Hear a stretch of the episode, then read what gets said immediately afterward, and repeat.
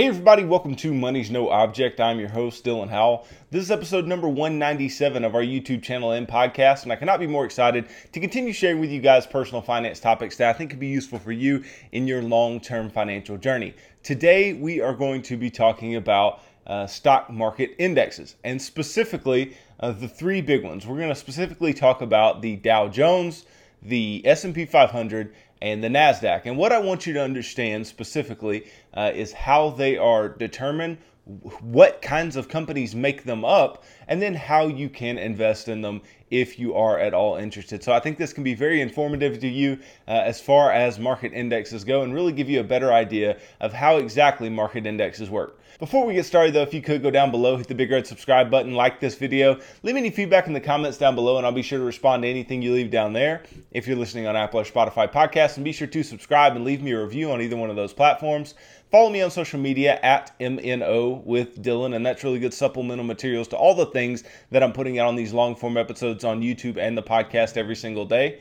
And then if you need somebody to help you to create a financial plan that's specific to you and your family's needs and keep you accountable to that plan over the long term, then I can do that. Just go to my website, www.mnowithdylan.com, click on the Work with Dylan tab, and you can choose the financial coaching session type that would work best for you, and we can begin pushing towards your long term financial goals together. So every day, if you watch the news at all, uh, you know, in the bottom right hand corner, bottom left hand corner, wherever it is, wherever that station's icon is, right, whether it's CNN or Fox or uh, MSNBC or whatever it may be, right? You'll typically see their icon, and then below it, what what time uh, it is, and then it may say, you know, Eastern time, Central time, Pacific, whatever, right? And then a lot of times, what that little ticker will do is it will show you what the stock market has done for that day. So it may uh, say something like Dow up 123, right? So it'll have an upward arrow and 123, or S&P 500 down uh, 0.23%, or something of the like. And all that those news stations are doing is reporting to you what those market indexes have done that particular day.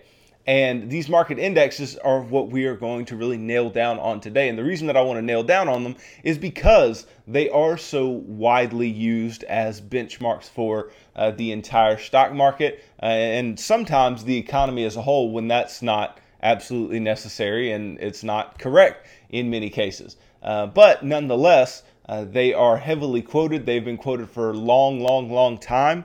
Uh, and I think it's really, really important to understand what they are and not just see them and think, oh, stock market, whatever, right? You need to understand exactly what these are and then understand if investing in them can actually help you because this week is about uh, investing in index funds. It's about index funds as a whole, right? And each of these different market indexes has a way that you can invest in them. And those particular funds are index funds. Those funds uh, they just track the performance of a particular index, and in particular today we are going to be talking about the Dow Jones, the S&P, and uh, the Nasdaq index. Okay, and so let's just begin here uh, with the Dow Jones Industrial Average. This is uh, probably one of the most widely stated, even though it is not the most indicative of the stock market as a whole in the United States.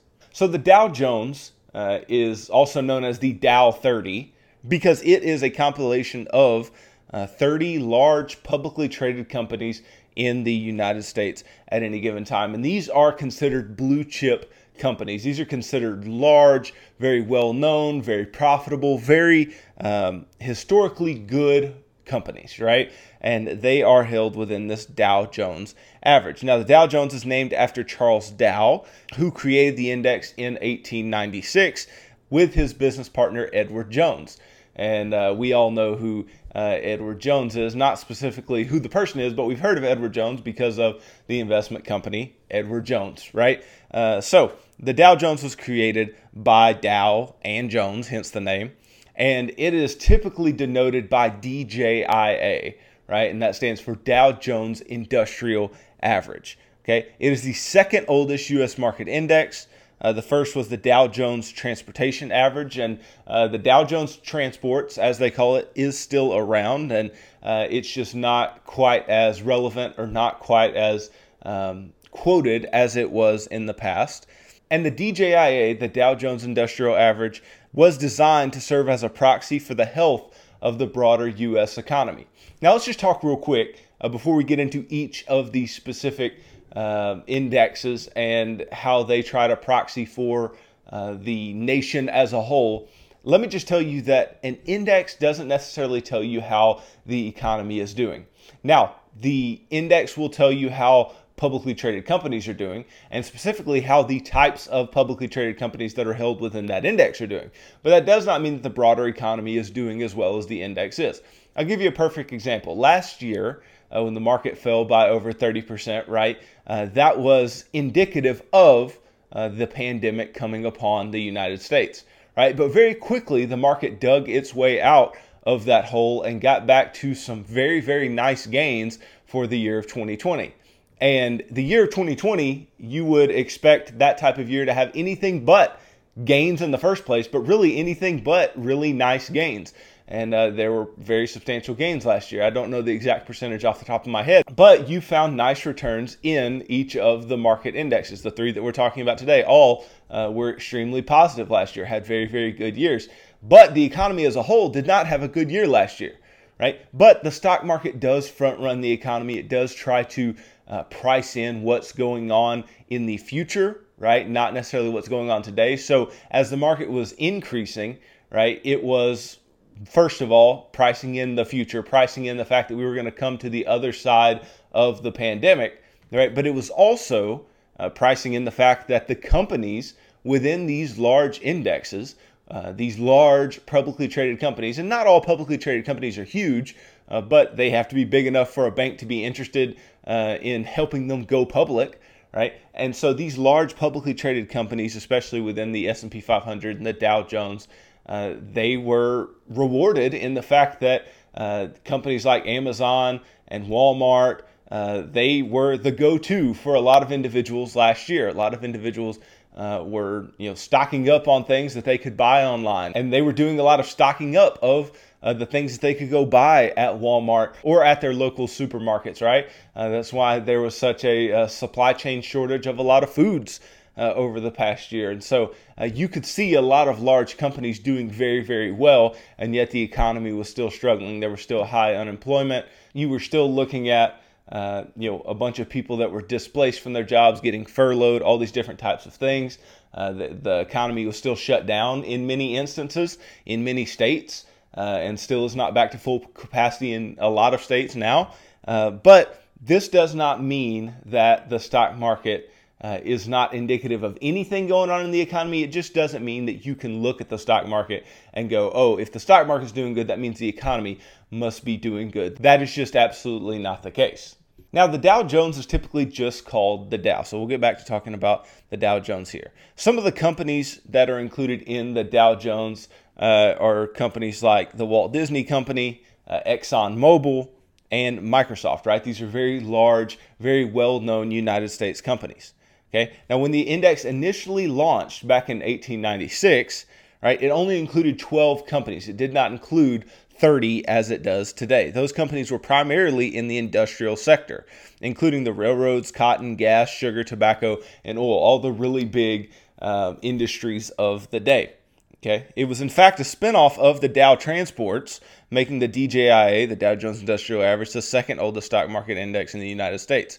In the early 20th century, the performance of the industrial companies was typically tied to the overall growth rate in the economy. And so, uh, what ended up happening is that uh, as people were noticing that the growth rate of these industrial companies uh, was more indicative of what was going on in the overall economy, then that particular index started to be uh, quoted more often. So uh, here came the DJIA to where it was like, okay, yeah, this is how the economy is doing. These companies are what's going on in the economy. And so this is a better index for uh, what is going on. And so we get the Dow Jones Industrial Average being a long standing uh, benchmark that we look at not only for how the economy is doing, but how our investments are doing. And along with the other indexes, uh, the Dow, for a long period of time, did not have a way that you could invest directly in it. It just was not possible to invest directly into an index. That's why we got talking yesterday uh, about Jack Bogle and his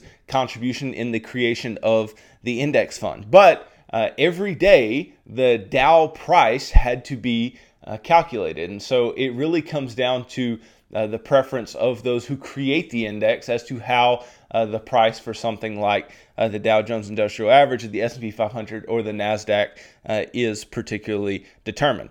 But the calculation of uh, the Dow Jones Index and the particular number you see right now, we're seeing numbers in uh, the mid 30,000s, whereas just five years ago we were seeing 18,000 or so. So the stock market has grown quite a bit in just the last five years. But there is what's called the Dow divisor. Okay, this is a predetermined constant that is used to determine the effect of a one point move in any of the approximately 30 stocks that comprise the Dow. There have been instances when the divisor needed to be changed so that the value of the Dow stayed consistent. The current divisor can be found in the Wall Street Journal and it is 0.1475 approximately. Okay, the Dow is not calculated using a weighted arithmetic average.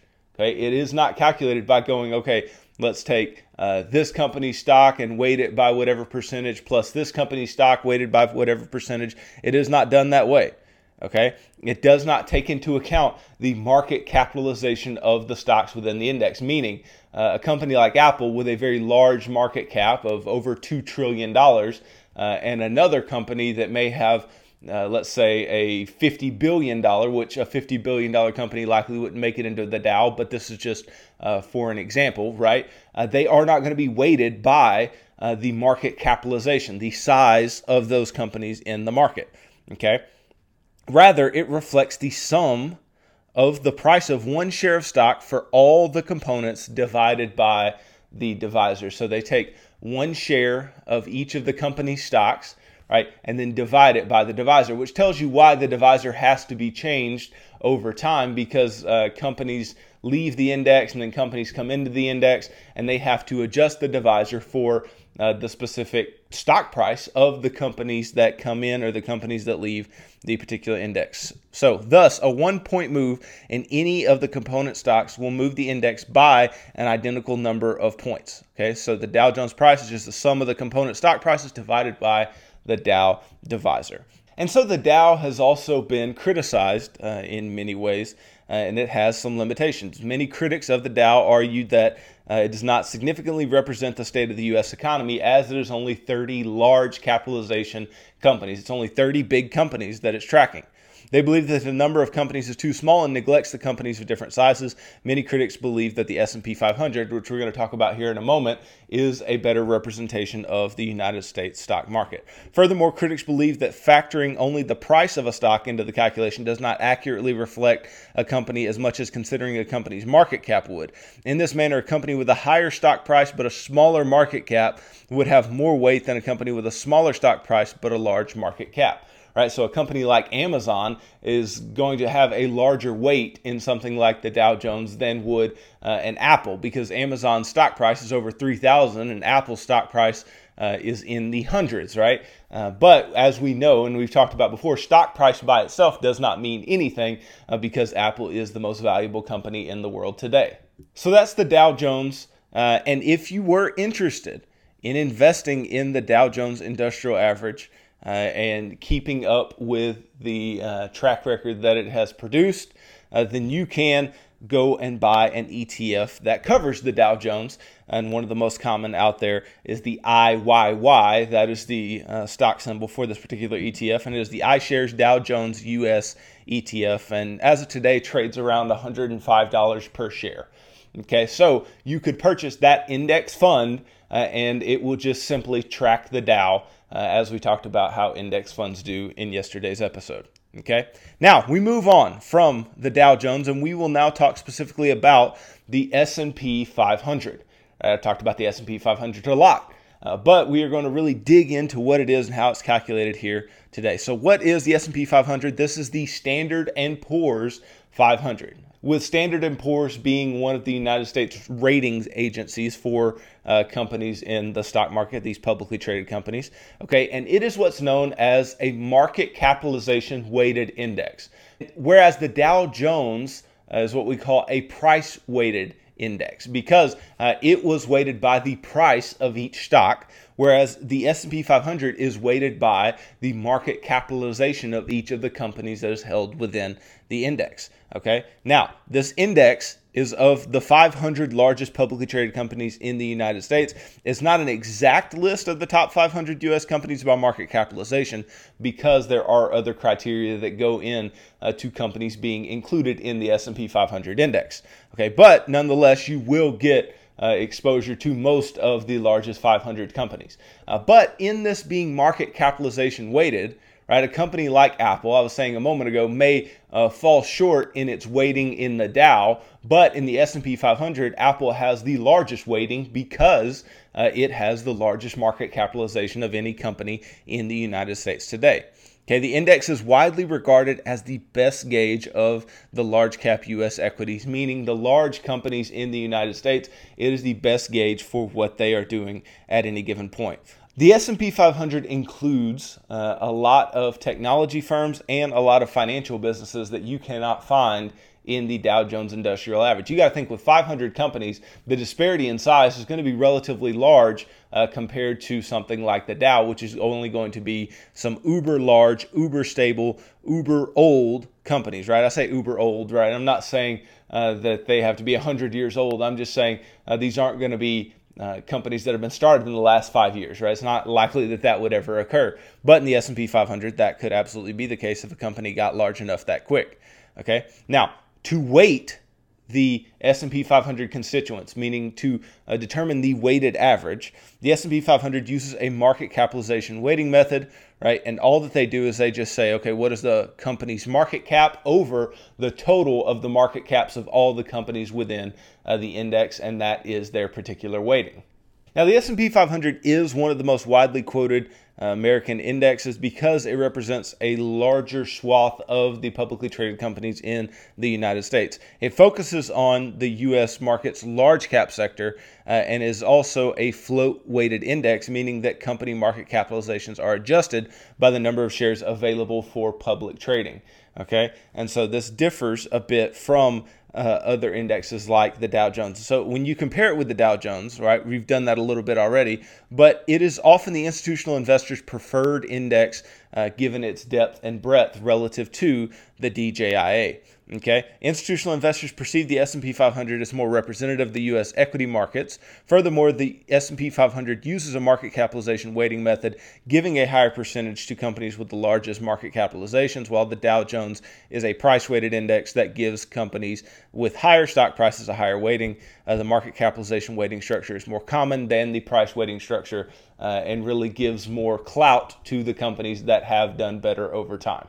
Now, I've talked time and time again about investing in an S&P 500 index fund, and you can do so via several mutual funds, right? One that uh, I hold myself is the uh, VFIAX, right? That's the stock symbol for the uh, Vanguard 500 index fund, and you could uh, invest money in that. But that does have a minimum. The minimum that has to be put in to start an account there is $3,000 uh, currently. But if you don't want to put out the $3,000 and you still want to track the S&P 500, it's easier to do so through ETFs and a couple ETFs that are very common that track the S&P 500 that you could buy uh, are the Vanguard 500 Index Fund ETF. So it's the exact same uh, fund, but it's just in ETF form as the mutual fund is, right? And it is $384.44 as I sit here today. So the ticker symbol here that you could look up to purchase this is VOO. And then uh, also another one that I own uh, that I think is very, very useful is the Spider SPDR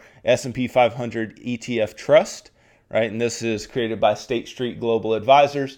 And uh, this stock symbol is SPY, and it trades for about $418 a share today. And if you can't fish out all that money all at once, there are a lot of different uh, brokerages that will allow you to buy fractional shares, and so you don't have to put up the entire amount of that first share. And I'm sure there are some S&P 500 ETFs that are a bit cheaper, but these are some of the most commonly used uh, and some of the most widely traded in the United States today. Okay, so we've talked about the Dow, we've talked about the S&P 500. Now let's dig into the NASDAQ. Okay, now not only is the NASDAQ an index, the NASDAQ is also its own exchange. Okay, so the NASDAQ is actually an exchange uh, where a lot of uh, technology based and smaller companies end up going public. The NASDAQ Composite Index, though, which is what we're talking about here today, is the market capitalization weighted index. So just like the S&P 500, not like the Dow, uh, this is going to be weighted by the market cap, the size in the market of the particular company. It's a market capitalization weighted index of over 2,500 equities listed on the NASDAQ Stock Exchange. The types of securities in the index include uh, ADRs, which are American Depository Receipts, which are these. Uh, international companies that end up uh, issuing these ADRs in the United States, and you can invest in them. Companies like Alibaba do it, uh, Tencent, JD, all those different types of companies. Uh, there's common stocks, obviously. There's REITs, real estate investment trusts, and tracking stocks, as well as limited partnership interests. The index includes all NASDAQ listed stocks that are not derivatives, preferred shares funds, ETFs, or debenture securities. Okay, so it includes everything in uh, the NASDAQ universe that is on the NASDAQ exchange other than uh, those things that I just named there. Now, the NASDAQ composite is not limited to the companies that have U.S. headquarters, uh, which sets it apart from indexes like the S&P 500 because the S&P 500 uh, only deals in U.S. companies and the Dow Jones only deals in U.S. companies. Okay, it's very common to hear the closing price of the NASDAQ uh, reported on the financial press or part of the evening news because, as I said earlier, this is one of the three largest indexes. Okay, now their methodology uh, does differ a little bit from the S&P and the Dow okay? But they do use a market capitalization weighted methodology. Uh, the index's value equals the total value of all share weights of each of the constituent securities uh, multiplied by each security's last price. The total is then adjusted by dividing an index divisor, which scales the value to a more appropriate figure for reporting purposes. So it kind of takes into account both the divisor uh, method from the Dow Jones and the market capitalization weighted method uh, that the S&P 500 tends to use. Now, in order to be eligible for inclusion in the Nasdaq Composite Index, the securities U.S. listing must be exclusively on the Nasdaq stock market right? Like I was saying, they are they have their own uh, electronic exchange, and so that's what I'm talking about here. Unless the security was uh, duly listed on another U.S. market prior to January 1st, 2004, and was continuously maintained as such a listing, uh, the type of security must be an ADR, uh, common stock, limited partnership, ordinary shares, REIT uh, shares of beneficial interests or tracking stocks, and security types ineligible for inclusion are closed end funds, convertible debentures, exchange traded funds, preferred stocks, rights, warrants, units, and other derivative securities. A security is removed from the composite index if eligibility criteria are no longer met. And so you see that there are some criteria here for the Nasdaq that are a little bit different. It's not just common stocks like the S&P and uh, the Dow are, which differentiates it very clearly because uh, the S&P 500 and the Dow are simply telling us how the stock market itself is doing, and specifically the U.S. stock market. But the Nasdaq is not just telling you how the stock market is doing, but how these other types of um, you know real estate investment trusts and these uh, debentures and these different types of things whose value does not come uh, in the same way as the value of common shares of companies in the stock market. And not to mention, you're getting a lot of weight from the companies uh, that are not from the United States and that have those ADRs that are listed on the NASDAQ as well. Okay. Now, as of March 15, 2020, the, the industry weights of the NASDAQ Composite Index's individual securities are as follows. They are 48.39% technology, uh, which I would expect that has probably gone up since uh, March of last year, since the technology companies have really boomed in the past year. Uh, consumer services at 19.43%, healthcare at 10.21%, financials at 7.21%, industrials at 6.85%, consumer goods 5.51%, and then utilities, telecom, oil and gas, and basic materials all less than 1% uh, as well. Okay, so you can see this is a very tech heavy and a very consumer driven uh, index, a very consumer driven mindset here because they're all about uh, the innovation. They're all about the next thing that is going to uh, really drive an economy forward, drive the world forward. And that's what the NASDAQ is trying to be on the cutting edge of. Okay. Uh, so, we've got the S&P 500, we've got the Dow, we've got the Nasdaq, right? And with the Nasdaq specifically, right, there is no ETF that just says NASDAQ ETF, but one that is most likely to uh, go very close along with the NASDAQ uh, is the QQQ. That is the uh, that is the ticker symbol that you can look up QQQ, and this is the Invesco QQQ Trust Series One, uh, is what it's called. It trades for about three hundred and thirty-six dollars as of right now, uh, and this is just a really good track of the Nasdaq and the companies within uh, the NASDAQ, especially the largest 100, which they call the NASDAQ 100 uh, companies within the NASDAQ index. Okay, uh, so this is really going to be representative of the companies within that index, and uh, it's not an actively traded thing where you're going to have to deal with. Uh, these uh, active managers who are trying to make money for themselves. This is still index based and will allow you to make the returns of the index. Okay, so what I hope from today that you've gotten is that these indexes are different. Okay, just because you see these numbers doesn't mean uh, that all these things are the same. There is some overlap within them. Okay, there are companies that overlap, there are sectors that overlap, there are um, methodologies that overlap, but there are a lot of differences, as you heard in today's episode.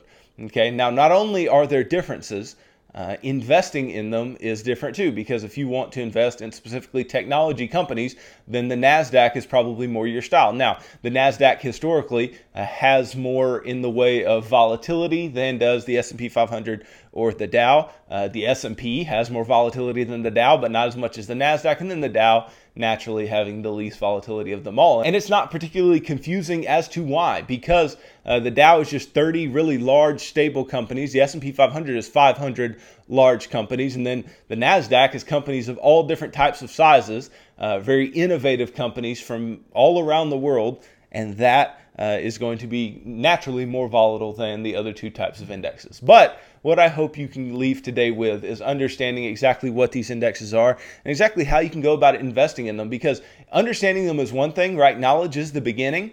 But if you don't actually go and act based on this knowledge, then uh, then it was all a waste, right? Uh, I think, uh, in my opinion, the S&P 500 is one of those things that uh, purchasing it is just an invaluable thing. Going and buying an S&P 500 index and pouring money into it over the long term is absolutely great. You don't have to deal with as much of the vicissitudes and volatility that comes along with uh, the Nasdaq. Uh, you really know what you're owning. You're owning America, as Warren Buffett likes to say. You can own America via the S&P 500, and then you'll get higher returns than the Dow naturally because there will be a little more risk inherent to the S&P 500 than there is the Dow Jones. Okay, but none of them are a bad choice. None of them are a bad idea.